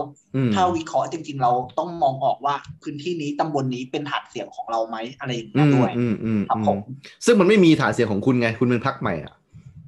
ต้องต้องต้องบอกก่อนครับว่าฐานเสียงในที่นี้ผมประเมินจากจาก feedback หรือคนในพื้นที่ผ่านโซเชียลเป็นหลักอ๋ออ่า คือคือเราอะถ้าถ้าอย่างที่พี่ครูพี่ไผ่ถามเนาะก็คือเหมือนฐานเสียงเดิม คือเราไม่เคยมีบทบาทมาก่อนหรือพักนี้ไม่เคยเกิดขึ้นมาก่อน แต่ในความเป็นจริงอะเราติดตามผ่านโซเชียลว่าใครสนับสนุนใครติดตามพักบ้างเพราะบางคนอะติดตามผ่านผ่านพัก แต่ยังไม่รู้เลยว่าผู้สมัครเป็นใครอย่างเงี้ยครับเพราะนั้นเราเราจะประเมินจากตรงนั้นเราก็ต้องบอกอีกทฤษฎีหนึ่งแล้วก็ฝากถึงใครที่เผื่ออนาคตอยากจะมาเป็นคนรุ่นใหม่ที่เปลี่ยนแปลงอ่าผมอะสมัคร Facebook ขึ้นมาอีกอีกแอคเคาท์หนึ่งเพื่อที่จะนั่ง add อะครับ คือผมทำงานอะเวลากลางคืนอะหน้าที่ของผมคือ add พื้นที่คนราชบุรีให้หมดนั่ง add อะครับ คือเขาเรียกนะ จากศูนย์อะจนเพื่อนเต็มจนเพื่อนติดตามอะคือเราพยายาม add add ตั้งแต่เรายังไม่ได้เปิดเผยตัวตนว่าเราเป็นผู้สมัครของอนาคตใหม่ แต่เราพยายามทำการบ้านโดยการที่แบบโรงเรียนเก่าอำเภอนี้นี้นี้เราไปขุดในกลุ่มเขาเรียกนะกลุ่มคนที่ติดตามเพจข่าวสารราชบุรีเราก็ไปตามไล่แอดหมดเลยเพื่อให้ให้เฟซเนี้ยเป็นเฟซที่มีแต่เพื่อนในพื้นที่ของจังหวัดราชบุรี แล้วพอพอถึงช่วงหาเสียงช่วงเปิดตัวเงี้ยครับ เราค่อยๆ ใส่ข้อมูลแล้วก็เปิดเผยว่าเฮ้ยเราคือผู้แทนนะ เราคือคนที่จะมาทำหน้าที่ตรงเนี้ย อันนี้ค่อนข้างประสบความสำเร็จ ตรงที่ว่า คนราชบุรีอะครับ มันมันก็จะเป็นวงแคบอยู่เฉพาะกลุ่มมันไม่ใช่เฟซหลักที่เราใช้อย่างเงี้ยครับอ่าอ่าอ่าอ่าอ๋อโอเค นี่นี่คือกลยุทธ์ของคุณอะอ่าก็น่าจะได้ไปพูดคุยกับชุมชน แล้วก็มีประโยคสนทนาที่ประทับใจบ้างนะครับ มีอะไรอยากจะอยากแชร์ไหมฮะฉากแชร์ไหม ประโยคสนทนาไปเจอคุณยายหรืออะไรก็ตามแต่ที่เขาอ่ามาพูดแลกเปลี่ยนอะไรกับคุณเลยวันนี้เออในในช่วงหาเสียงครับเอาเอาจริง ๆ ถ้าถ้าถามผมนะครับ ประโยคที่ที่ประทับใจ เราไม่ถึงขั้นที่แบบมันทัดแล้วทำให้เรารู้สึกว่ามันเป็นเชิงกู๊ดนะครับ แต่เรากลับรู้สึกว่าเราไปเจอเจอประโยคที่มันเป็นเชิงลบ แต่ทำให้เราคิดและจำมาทุกวันเนี้ย อ่าอ่าใช่คือพอดีมีมีบ้านบ้านหลังหนึ่งเคสหนึ่งอะซึ่งอย่างที่บอกเราไร้เดียงสาจริงๆครับ เราเดินเข้าไปเข้าไปแบบมันเป็นระยะทางไม่ใช่แค่หน้าบ้านแล้วถึงเลยครับ มันต้องเดินเข้าไปอีกเพราะคนต่างจังหวัดเนาะก็จะมีรั้วมีอะไรเงี้ยแล้วเราอะเหมือนถือวิสาสะแล้วเราไม่รู้อะครับ เดินเข้าไปเพราะว่าเราตะโกนหน้าบ้านอะเราไม่มีใครได้ยินแต่ความตั้งใจของเราคือ คือต้องการแค่จะไปแจกใบปลิวหรือแนะนำตัวแค่นั้นเองนะครับแต่การที่เราเข้าไปจนถึง พื้นที่ที่เขาอยู่กันแล้วเนี่ยฟีดแบ็ที่เราได้รับก็คือแบบเป็นใครก็คือแบบอ๋อเป็นผู้สมัครครับนักการเมืองพรรคอนาคตเป็นนักการเมืองใช่ไหมจะมาหาเสียงใช่ไหมเราไม่โอเคนะคุณออกไปนะแล้วคุณมาดูคือแบบณตอนนั้นอะคือคือใจเราเสียแล้วครับคือแบบเราเราไม่เคยเจอมาก่อนแล้วเราเด็กแล้วในขณะที่เขาเป็นผู้ใหญ่แล้ว สิ่งที่เรารู้สึกแบบเสียใจหรือเสียความรู้สึก คือตอนนั้นน่ะ แม่แม่คือแม่ก็มาเป็นทีมงานด้วยแม่มาช่วยเราด้วยอย่างเงี้ยแล้วแม่มาเจอเราในขณะนั้นแล้วแม่ไม่สามารถโปรเทคเราได้อะแต่แม่กลับแบบขอโทษขอโทษแทน เรารู้สึกว่าแบบตรงนั้นอะมันมันทำให้เราจำมามาจนนักวินาทีเนี้ยนั่นก็คือสิ่งหนึ่งที่เราตั้งคำถามว่า การทำงานจริง ๆอะ ผมว่าการหาเสียงการไปเหนื่อยตากแดดอะมันไม่ใช่เรื่องยากสำหรับผมนะ ผมรู้สึกสนุกกับ challengeแต่สิ่งที่ยากที่สุดมันคือการเปลี่ยน mindset ของคนอะให้ให้มีความเชื่อว่านักการเมืองมันไม่ได้แย่ไม่ได้ไม่ได้เลวร้ายคนนะใช่ครับ อันนี้อันนี้มันคือสิ่งที่ทำให้เรารู้สึกว่า งั้นหลังจากนี้เราต้องไฟติ้งเราต้องพยายามหาโอกาสให้ตัวเองได้มีบทบาท ให้เขาเห็นว่า เราถ้ามีโอกาสเป็นนักการเมืองเราก็จะเป็นนักการเมืองน้ำดี หรือเป็นคนที่สามารถเปลี่ยนแปลงได้ แล้วเปลี่ยนความคิดของคุณได้ว่า เออพื้นที่ของคุณจังหวัดของคุณมันยังมีนักการเมืองที่พร้อมที่จะทำเพื่อคุณเพื่อจังหวัดจริง ๆ นะ อะไรอย่างเงี้ย อันนี้คือสิ่งที่ที่เราจำมาแล้วเรารู้สึกว่ามันมันทัดอยู่คือมันนึกถึงทีไรแล้วมันเจ็บปวดนะครับ มันเจ็บปวดแบบว่า เออมัน อืมคือคือเอาจริงๆแล้วพี่สอนรามก็ทำกิจกรรมมาเยอะมากเลยนะ ผ่านค่ายผ่านการปิดถนนอะไรแบบนี้แบบ ให้แบบเด็กเดินขบวนอะไรนี่มันมันมันเป็นเรื่องที่แบบเราประสานงานมาตลอดแต่ว่าเราอาจจะแบบด้วยความเขาเรียกว่าอะไรอะ เคยชินมึงหรือว่าอาจจะแบบเอ้ย เราน่าจะเอาอยู่เลยแบบนี้แต่ว่าเจอแบบนี้แบบเออนะมันมันมากันคนแบบสถานะนะในสมัยก่อนอาจจะแบบว่าทำงานทาวชน แต่ว่าพอแบบมีคราบของนักการเมืองคนจะรู้สึกเหมือนว่าเฮ้ยไม่ปลอดภัยอะไรมาเนี้ยเออบุกมาถึงบ้านอะไรเนี้ยเออเออคือคือเราเราต้องยืนยันนะว่า ว่าตัวเขาเองไม่ผิดแล้วเราอะผิดที่ในเรื่องของถึงสาสะเข้าไปโดยไม่ขออนุญาต แต่ทั้งนี้ทั้งนั้นอะพอยหลักมันคือเรื่องของของตรงนั้นอะในเรื่องของของการเปลี่ยนไมเซ็ตความคิดมากกว่านะครับแล้วก็อีกอย่างหนึ่งในเรื่องของพวกแบบคำพูดหรือ คำถามเวลาที่เราลงพื้นที่เรามีประโยคไหนที่มันทัชขึ้นมาอีกจริง ๆ มันมีหลากหลายประโยคอะแต่รวมๆอะสิ่งที่ผมได้รับอะเราเรามีความรู้สึกว่า จากคนที่โนเนมที่ไม่มีใครรู้จักอะ่ะแล้วทุกคนให้การตอบรับเราโดยการสนับสนุนโดยการที่จะติดตามความเคลื่อนไหวของเรา แค่นี้มันมันก็มีค่ามากพอ ทั้งหมดมันรวมๆกันมันคือมันคือความหวังนะครับ เหมือนเขาฝากความหวังไว้ที่เราแล้วอะ่ะแต่สิ่งที่ที่มันก็เป็น ความรู้สึกผิดของเราอีกก็คือ พอเราจบมาแล้ว หรือพอเราไม่ได้เป็นสสตามที่เขาคาดหวังอย่างเงี้ย มันกลายเป็นว่าเรามีบทบาทน้อยมากในพื้นที่ เพราะว่าอย่างที่บอกย้อนกลับไปตั้งแต่ต้นนะครับ เหมือนเราเคยบอกตัวเองแล้วว่า เราไม่ชอบนักการเมืองแบบไหน เราก็อย่าทำอย่างนั้นหนึ่งในนักการเมืองที่เราไม่ชอบก็คือ คุณมาหาเสียง แต่พอพอหมดเทศกาลหาเสียงปุ๊บแล้วคุณไม่ได้อยู่ในพื้นที่หรือไม่ได้ทำงานต่อ ซึ่งตรงเนี้ยเราไม่ชอบ แต่ในในโลกแห่งความเป็นจริงนะครับ คือเราก็ต้องยอมรับว่ามันมีหลาย ๆ อย่างผลักดันหรือทำให้เราอะขยับออกมาทำได้ไม่เต็มที่ตรงเนี้ยเลยมีโอกาสแบบคุยกับครูไผ่หรือเล่าให้คนอื่นฟังไปนอกรอบก่อนว่า เราทำได้แค่ซัพพอร์ตนะตอนเนี้ยแล้วรู้สึกว่า ถ้ามีโอกาสอีกจะลงไหมแบบที่ครูพี่ไผ่ถามตอนต้นเนาะสำหรับผมผมต้องมองก่อนอะว่า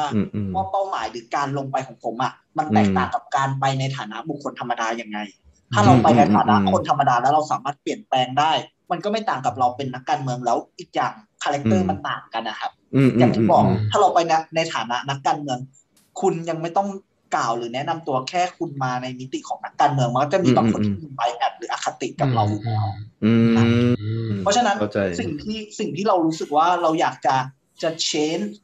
เป้าหมายของเรา เรารู้สึกว่ามันยังคงอยู่ เหมือนวินาทีแรกที่เรารู้ครับว่าพอเราไม่ได้เป็นนักการเมือง หรือไม่ได้ไม่ได้รับโอกาสให้เราเลือกไปเป็นผู้แทนของเขตหนึ่งเขตอำเภอเมืองนะครับเราก็ถามตัวเองว่า แล้วเป้าหมายเราคงเดิมไหมก็เป้าหมายเรามันก็คือเชนอะนั่นแปลว่า ถ้าเราไม่ใช่สสเราก็สามารถที่จะเปลี่ยนแปลงได้ใช่ไหม ใช่ เราเราถามแล้วเราตอบตัวเองได้นั่นหมายความว่า งั้นเราลองค้นหาตัวเองต่อว่า เราสามารถช่วยเหลือคนราชบุรี สามารถเก็บเอาความหวังเหล่านั้นอะที่เขาฝากไว้ตั้งแต่วันที่หาเสียงวันที่ลงพื้นที่เนี่ย เอามาต่อยอดได้ในในโอกาสไหนในสถานะอะไร โดยที่เราไม่จำเป็นต้องเป็นนักการเมืองก็ได้ นี่คือเหตุผลที่ทำให้เราพยายามทบทวนตัวเอง เพราะอย่างที่บอกว่าวินาทีแรกที่เราเข้าไปเราไม่ได้เข้าไปเพราะอุดมการตั้งแต่แรกเริ่ม เราเข้าไปเหมือนเราต้องการที่จะไปเรียนรู้จากมิติทางการเมือง แล้วก็ให้โอกาสตัวเองอะ ได้เจอประสบการณ์ใหม่ ๆ ด้วย เพราะฉะนั้นตรงเนี้ยเรารู้สึกว่าเราได้มาระดับหนึ่งแล้ว แล้วเราโชคดีนะครับ อันนี้อันนี้ในในมุมส่วนตัวเนาะเรามองว่าเราโชคดีที่เราเห็นมิติการทำงานของของทางพรรคอนาคตใหม่ เราเห็นความผิดพลาด เราเห็นความ ความความเป็นสมัยใหม่ในวิธีการในการทำงานหลาย ๆ อย่าง มันทำให้เราสลัดความคิดหรือว่ามิติทางการเมืองแบบเก่าไปแล้วเราติดตามการเมืองมากยิ่งขึ้น ครับช่วยบอกบทสรุปหน่อยว่าวันที่เลือกตั้งสุดท้ายแล้ว คุณได้กี่คะแนนอะไรคิดเป็นแบบกี่เปอร์เซ็นต์อะไรได้ตอนนั้นยังจำได้ไหมคะแนน จำจำได้ครับ อาจอาจจะไม่ใช่ยอดที่เป๊ะเนาะเพราะว่าจริงๆโพที่ออกมากับที่ยืนยันของจังหวัดมันก็ไม่ไม่ได้ตรงกันแต่เฉลี่ยเฉลี่ยอยู่ที่ประมาณหนึ่งหมื่นแปดพันถึงหนึ่งหมื่นเก้าพันคะแนนเสียง โดยได้อันดับที่สามครับ ที่เลือกคุณเนี่ยนะที่เลือกคุณเนี่ยนะใช่ใช่ครับ โอ้แต่ไม่ธรรมดานะก็ถือว่าเยอะนะถ้าเทียบกับแบบมีเวลาถือว่าเยอะแต่แต่เราก็ไม่ได้เขาเรียกนะไม่ได้อวยหรือชมตัวเองหรือเข้าข้างตัวเองแต่เราอะรู้อยู่แล้วว่า ฐานคะแนนเสียงตรงนี้มันมาจากพรรคส่วนใหญ่นะครับ แล้วก็มาจากในเรื่องของตัวตนเราอะก็ส่วนหนึ่งเท่านั้นเองนะครับ คือแต่ถือว่าเป็นประสบการณ์ที่ดี ผมถามอย่างหนึ่งวันวันที่คุณดูผลเลือกตั้งอะคุณเห็นหน้าตัวเองในทีวีอะคุณรู้สึกยังไงบ้างเออแต่ว่าขึ้นขึ้นแบบเป็นอันดับสามสอนรามพมมากรแล้วมีมีหน้าแบบคุณคุณเป็นกราฟิกอะเออจากจากเด็กเด็กอายุแบบยี่สิบกว่าแล้วแบบอยู่ดีแบบไม่มีหน้าแบบว่าขึ้นอยู่กับรุ่นใหญ่อะอันดับสองอันดับหนึ่งเลยวะเนี่ยเออคุณรู้สึกไงบ้างเลย มีมีสองความรู้สึกครับ อันอันดับแรกเรารู้สึกรู้สึกรู้สึกดีใจก่อน เพราะว่าเราประเมินจากทีมเราแล้วว่าคะแนนเราอะ จริง ๆ มันน่าจะได้ประมาณอันดับสี่อันดับห้าอันดับหกเราเราวางไว้ประมาณเท่านี้คือติดมีหกเลยเหรอมีหกเลยเหรอมีมีครับ เพราะว่าตอนนั้นอะเราวิเคราะห์วิเคราะห์ผู้แข่งเนาะในแต่ละพักแอบกระซิบนิดนึงว่าเราอะสามารถชนะพักใหญ่ของจังหวัดราชบุรีแล้วเป็นนักการเมืองแบบหน้าเก่าได้ อันนี้เราก็แบบ รู้สึกว่าภูมิใจนะไปอีกระดับหนึ่งอะอ่าอ่าอ่าไม่ไม่ไม่พูดถึงละกันแต่เป็นพักสีฟ้าประมาณนี้โอเคเพราะฉะนั้นมันมันเลยทำให้เรารู้สึกว่าเฮ้ยนั่นแปลว่า อันนี้คือเขาเรียกสัญญาณที่ดีของคนราชบุรีโดยเฉพาะเขตอำเภอเมืองซึ่งเป็นคะแนนฐานเสียงที่ได้เยอะ ก็คือเขาพร้อมที่จะเปลี่ยนพร้อมที่จะให้โอกาสแม้ว่าคนรุ่นใหม่ไม่ว่าจะเป็นเราหรือใครอะแต่เขาให้โอกาสพักใหม่ คนรุ่นใหม่ที่จะเข้ามาทำงานตรงนี้ครับ แล้วก็อ๋อครับโทษทีพูดต่อเลยพูดต่อเลยอ๋อโทษทีผมขยายความตอบคำถามเพิ่มแล้วกันครับเมื่อกี้ที่บอกว่ารู้สึกยังไงเนาะอีกมิติหนึ่งอีกอย่างหนึ่งที่รู้สึกเวลาที่เห็นรูปกราฟิกตัวเองขึ้นหน้าจอเอาจริงๆนะผมรู้สึกว่า ถ้าเรารู้ว่าวันหนึ่งเรามีโอกาสที่รูปเราจะไปปรากฏหน้าจอหรือออกสื่อใหญ่ ๆ อย่างเงี้ย เราอยากจะถ่ายรูปให้มันดีกว่านี้ครับ เราเราอยากจะถ่ายรูปที่มันเป็นตัวเองเราไม่ต้องทางการอย่างที่บอกอะ เรามีความเชื่อเดิมๆอยู่ในช่วงแรกเราเลยต้องใส่สูตรต้องแบบโอ้ยไม่งั้นเราจะเป็นตัวเองมากกว่านี้ครับเออ ก็เป็นความรู้สึกที่เป็นความในใจนะอินไซด์แค่สอนสอนรามแล้วแหละที่ที่จะรู้ว่าเป็นรู้สึกยังไงนะเพราะว่ามันก็มีแค่คนเดียวใช่เออเออนะครับก็ดีไม่ไม่ไม่เคยได้ถามเลยก็อ่าสุดท้ายแล้วตอนนี้ก็ยังคง support ให้พรรคอยู่ถูกต้องไหมก็ยังทำงานบ้างนะครับนะแล้วอ่าวันที่อนาคตใหม่แบบว่ายุบยุบไปเนี่ยเนี่ยมัน ในฐานะที่คุณก็เป็นคนเก่าของอนาคตใหม่เนี่ยคุณรู้สึกยังไงบ้างตอนนั้นแบบว่า โอ้ จบแล้วหรอพรรคของฉันอะไรประมาณนี้เออโอเคเออก็ก็ยังยืนยันในใน mind mindset ความคิดของเรานะครับ ตั้งแต่ต้นเลย ผมเป็นคนที่เข้ามาในมิติทางการเมือง ผมไม่ได้ยึดติดกับตัวพรรคแล้วก็ตัวบุคคล หมายความว่าผมไม่ได้อิงโทษนะครับ ขออนุญาตกล่าวถึงคุณธนาธรคุณอ่า ปิยบุตรหรือว่าคุณแบบคุณช่ออะไรเงี้ย เราไม่ได้อินที่ตัวบุคคล แล้วก็ไม่ได้อินตรงตัวพัก แต่สิ่งแรกที่เราเฟิร์สก็คือชอบแนวคิดบางอย่างอุดมการหรือว่านโยบายบางอย่างที่ทำให้เรารู้สึกว่าเปิดรับคนรุ่นใหม่ เพราะฉะนั้นในวันที่อ่าพักอนาคตใหม่ถูกยุบหรือว่าไม่มีอีกแล้วอย่างเงี้ย เรากลับรู้สึกว่า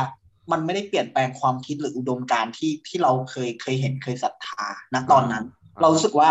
มันแค่แค่เปลี่ยนตัวบุคคลเปลี่ยนพักอะครับ แล้วก็ก็ถูกเอาไปส่งต่อ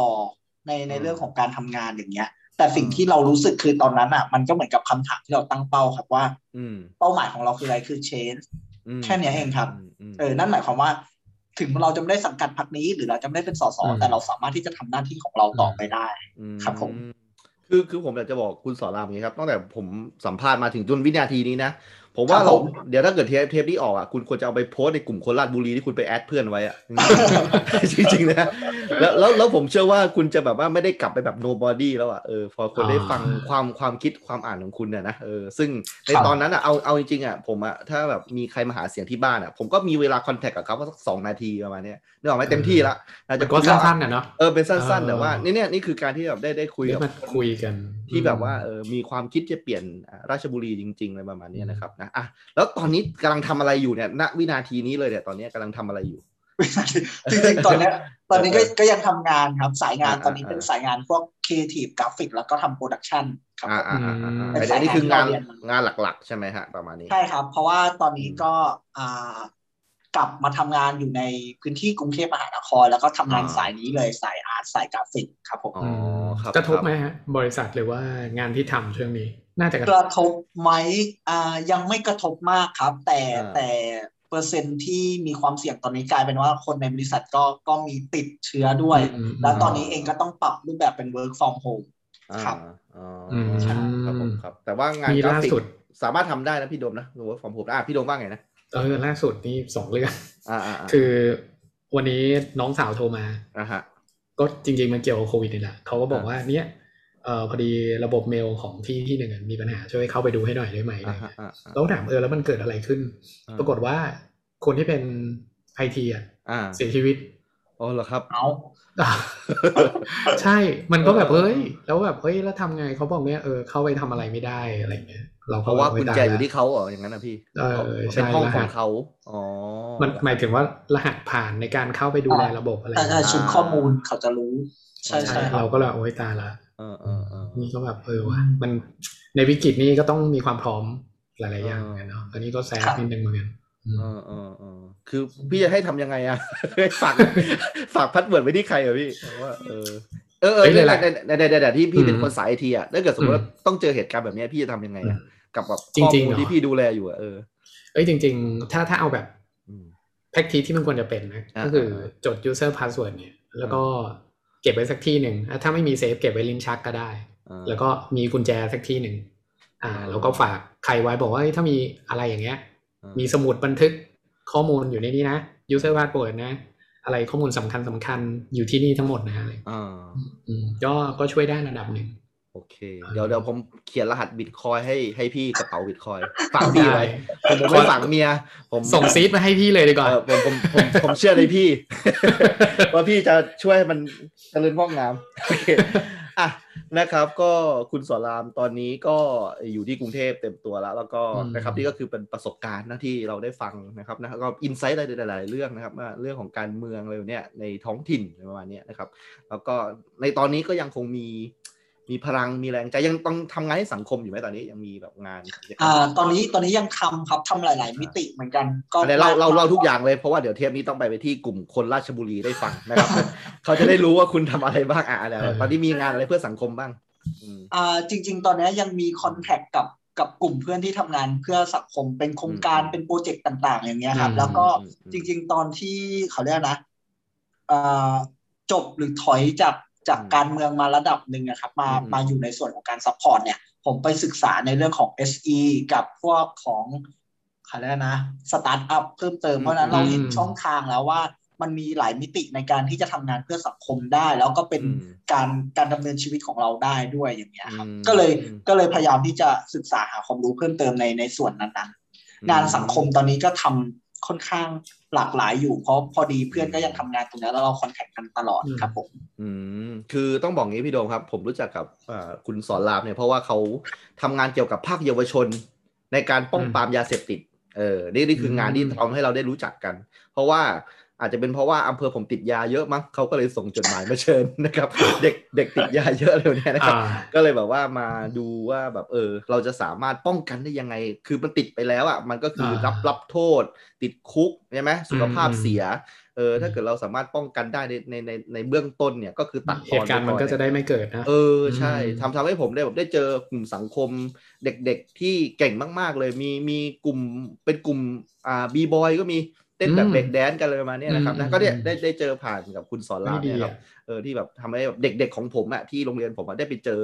กับคนที่แบบเออเขามีกลุ่มเยอะแยะมากเลยประมาณนี้นะครับนี่ก็คือเป็นเป็นงานที่แบบผมเลยจะได้รู้จักแล้วก็แน่นอนแบบจากโปรไฟล์ตรงนี้ผมก็ว่าเออทำเพื่อสังคมนะแล้วก็ได้เห็นภาพอะไรเนี่ยผมว่าการลงสมัครเนี่ยมันไม่ใช่เรื่องเรื่องที่ไกลตัวสอนรามอยู่แล้วก็ทำได้นะครับ ก็เอ่อถ้ามีโอกาสก็อยากให้กลับมาเป็นแบบ พักอิสระก็ได้นะพักพักครูไผ่ก็ได้เลยนะจะจะไปจะไปจดมันมีชื่อพักครูไทยอยู่ใช่ไหมไม่ได้เออเออไม่ได้เอาพักครูไผ่พี่พี่โดมกับพี่ไผ่นิดนึงครับ ไม่ไม่แน่ใจว่ารู้จักอ่าน้องแชมป์ที่ที่เป็นคนรุ่นใหม่ของราชบุรีที่ออกมาขอเอาอ่าอ่ารู้จักรู้จักรู้จักครับ โอเค พอดีเนี่ยเรารู้จักกันตั้งแต่งานการเมืองแล้วเราค่อนข้างสนิทกันจะคุยปรึกษาอัปเดตกันเวลามีประเด็นเรื่องการเมืองหรือว่า ประเมินสถานการณ์ร่วมกัน แล้วก็เนี่ยมีโปรเจกต์หรือแนวคิดคล้าย ๆ กันว่าเออจริง ๆ น้องเขาไม่ได้สนใจอยากเป็นสสหรือไม่อยากทำงานการเมืองเลย แต่เขาอะอยากช่วยคนในพื้นที่แล้วเราเองก็มีไมเซ็ตประมาณเนี้ยก็เลยคุยกันว่าเฮ้ยงั้นรอตัวเองแบบมั่นคงน้องก็เพิ่งจะจบอย่างเงี้ยเดี๋ยวเรามาจอยกันทำสัก project หนึ่งในพื้นที่ เพราะว่าเราเองก็อย่างที่บอกอะยังยังหอบยังเก็บความหวังของคนราชบุรีไว้อะเพื่อที่จะเปลี่ยนแปลงในมิติของคนธรรมดาสักวันหนึ่งครับอะสมมติ อ่าอ่าพี่ดงก่อนพี่ดงก่อนสมมุติว่าเอ่อมีโอกาสนะครับคราวหน้าเนี่ย ซึ่งคงมีแหละอ่าคิดว่าน่าจะลงเล่นการเมืองอีกไหมผมอันนี้ตอบคำถามหลายคนมากเพราะว่าเจอคำถามนี้ตลอดนะครับ สิ่งที่ผมตอบผมตอบชัดเจนเลยว่า ลงครับ ถ้าเราได้ลงในในฐานะปฏิริษีอ่าเราเราเราต้องบอกก่อนว่า เราประเมินตัวเองอย่างนี้ครับ ไม่ได้บอกว่าปฏิริษีจะต้องจะต้องมีศักยภาพหรือเก่งกว่าไม่ใช่นะครับ แต่เรามองเรื่องของโอกาสในการเข้าไปทำงานและเปลี่ยนแปลงถ้าเราลงในมิติของสสเขตอะ เรามองว่าศักยภาพหรือ โอกาสที่เราจะได้เข้าไปเปลี่ยนแปลงจริงๆอะน้อยกว่า แต่เราจะทำงานในพื้นที่ได้ได้มากกว่า เท่านั้นเองแต่พอยเรามันไปไกลถึงขั้นอยากเปลี่ยนแปลงหรืออยากได้ได้ทำหลาย ๆ อย่าง แล้วก็ในการทำงานจริง ๆ ของ ของการเมืองอะครับ มันไม่ได้ง่าย มันก็เหมือนราชการครับ มีระบบโครงสร้างนู่นนั่นนี่ ซึ่งหลาย ๆ อย่างมันขัดใจเราตรงที่แบบ เราเป็นคนรุ่นใหม่ที่แบบอยากทำทำเลย แต่บางอย่างมันนั่นไม่ได้ นี่ไม่ได้เงื่อนไขนู่นนั่นนี่เราก็เลยรู้สึกว่ามันยังไม่ใช่ แต่ถ้าเราสามารถไปอยู่ในในจุดที่เราสามารถใช้อำนาจใช้ตำแหน่งตัวเองไปในทิศทางที่ถูกได้ เราว่าเราจะใช้การตัดสินใจตรงนั้นอะได้ได้ดีและมีค่ามากกว่าการที่เราลงสอบเขตครับผม อ่าคือผมก็อาจจะอวยพรให้นะครับ แล้วก็ถ้าถ้าเป็นไปได้จริงเนี่ยก็ อ่าอย่าอย่าเพิ่งย้ายพรรคนะครับนะแบบว่า ผมเห็นผมเห็นพรรคคุณอะย้ายย้ายไปอีกพรรคหนึ่งไงหลายคนเลยนะอันอันนี้อาจอาจจะเป็นอีกหนึ่งในข้อเสนอครับว่าทำไมคุณถึง challenge ตัวเองว่ากล้าที่จะลง party list เพราะเราเราเชื่อมั่นในอุดมการณ์เราว่า อันเนี้ยกล้าที่จะยืนยัน แล้วก็ถ้าวันไหนที่เปลี่ยนหรือว่าไม่ได้อยู่นะครับ เอาเอาเนี่ยเอาพอดแคสต์อันเนี้ยมาเออไม่ผมกลัวไงเหมือนป้าคนที่เชียงใหม่อะคนเชียงใหม่เขาโกรธเลยนะ คนเชียงใหม่เขาโกรธเลยนะเออคุณคุณจะไปทรยศความความหวังของคนในพื้นที่ใช่อันอันนี้ผมแคร์มากเข้าเข้าใจมากเลยใช่ครับนะครับ เอาใจช่วยผมเอาใจช่วย จริง ๆ แล้วพูดถึงว่าไอ้พักนี้สตอรี่มันเยอะมากเลยจะคุยจริงเออมันมีอะไรแบบมากมายไปหมดด้วยความเป็นพักใหม่แล้วก็เออวันนี้เราได้เห็นจุดเริ่มต้นนะครับ แล้วก็ รวมถึงจริง ๆ แล้วก็ถามเรื่องโควิดบังหน้าไปงั้นแหละนะครับ ก็คือจริงๆอยากจะคุยกับสอนจริงเราอยากจะคุยใช่ใช่เรื่องคุยมากกว่าเนี่ยรายการเราชื่อ Project H นะครับ คือ Hi Hello How are you เราอยากจะไปทักทายว่าเว้ยตอนนี้เป็นไงบ้างประมาณนี้นะครับนะแล้วก็เราก็ใช้โควิดบังหน้านะครับ เพราะว่าเออโอเคทุกทุกคนคงคงจะเครียดนะครับ แล้วก็มีอะไรอะสตอรี่ในแต่ละพื้นที่ไม่เหมือนกันนะครับ เราก็เลยอ่าดูตอนแรกเราเราจะเลือกจาก top top 10 ก่อนนะครับ ว่ามีจังหวัดไหนติด top 10 ที่ติด โควิดเยอะๆนะครับเราเราเห็นราชบุรีโผล่มาประมาณวันสองวันนะครับเราก็เลยว่าเฮ้ยรู้จักใครบ้างวะราชบุรีโอ้โหพี่ศรรามนี่เองนะฮะนะก็เลยเป็นที่มาของเทปนี้นะครับนะก็ก็ไม่รบกวนเวลามากแล้ววันนี้ก็ขอขอบคุณมาก ๆ นะครับสำหรับคุณศรรามครับอะเดี๋ยวมีอะไรจะจะฝากไปแบบฝากอะไรก็ได้ ในนามของอที่เรื่องเรื่องของการเมืองหรือว่าเรื่องของโควิด หรือว่าเรื่องอะไรก็ได้ที่อยากจะพูดอะมีอะไรบ้างไหมท้ายเทปเนี่ยรายการเราไม่มี pattern อะไรอยู่อะไรนะครับจะพูดอะไรพูดเลยฮะเออพูดอะไรเลยอันอันนี้มันยิ่งยากเลยนะครับ ยิ่งไม่มี pattern ไม่มี pattern เลยฮะเออในอะไรก็ได้คุณจะพูดอะไรก็ได้เออจริง ๆสำหรับผม กราบเรียนแล้วกันนะครับ จะได้เหมือนคุณสนธยานี่โอเคได้ ผมไม่มีค่าน้ำมันลดให้นะเออ ก็ฝากฝากถึงหลาย ๆ คนแล้วกันนะครับ ที่กำลังฟัง podcast episode นี้นะครับ หรือหลาย ๆ คนที่มีโอกาสได้ได้ฟังหรือติดตามพอดแคสต์นี้นะครับครับอ่าผมผมอยากจะบอกว่าในเรื่องของการเปลี่ยนแปลงจริง ๆ อะ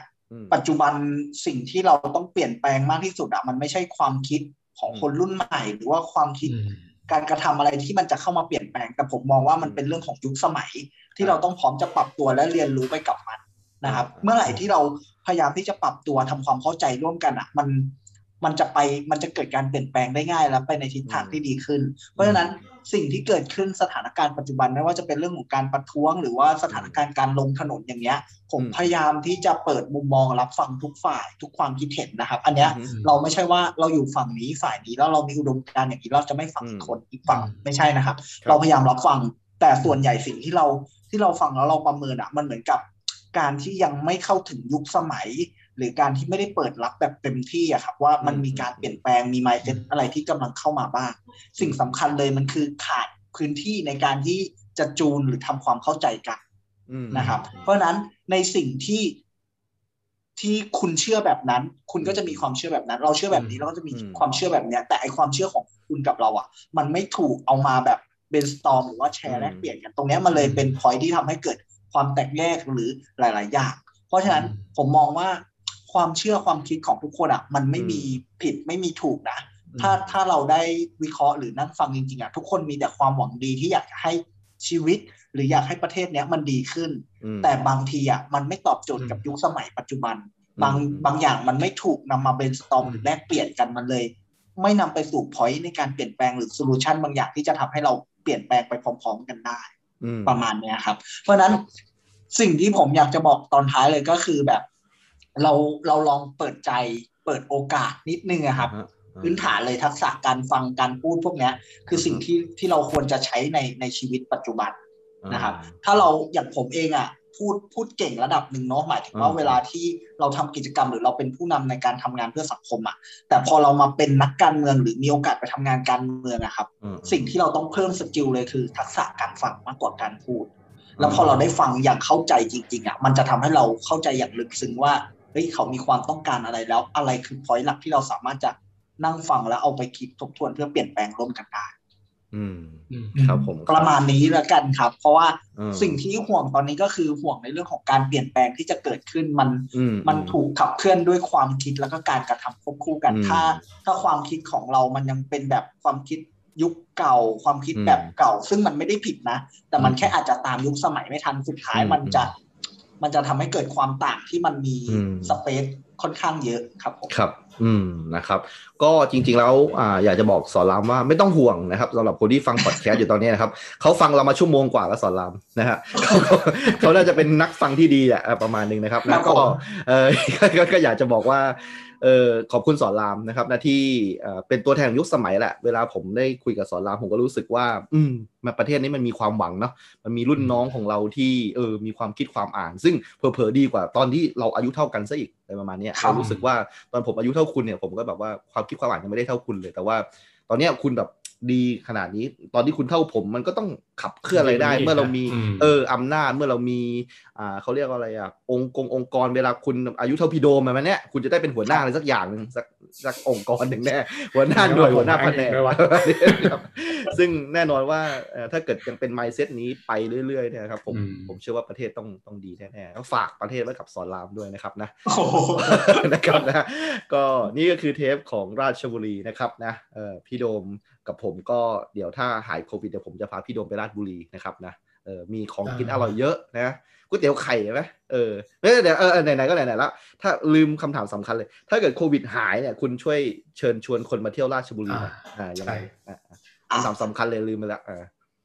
ได้ครับจริง ๆ ราชบุรีก็ก็ยังเป็นเมืองสำหรับการท่องเที่ยวอยู่นะครับ แล้วก็จริง ๆ มันมีหลากหลายมากไม่ว่าจะเป็นมิติทางธรรมชาติธุร ธุรกิจทางการค้าหรือว่าจะเป็นแหล่งท่องเที่ยวอื่นๆเนี่ยราชบุรีค่อนข้างครบนะครับ ไม่อยากให้ราชบุรีเป็นแค่เมืองทางผ่าน แต่เป็น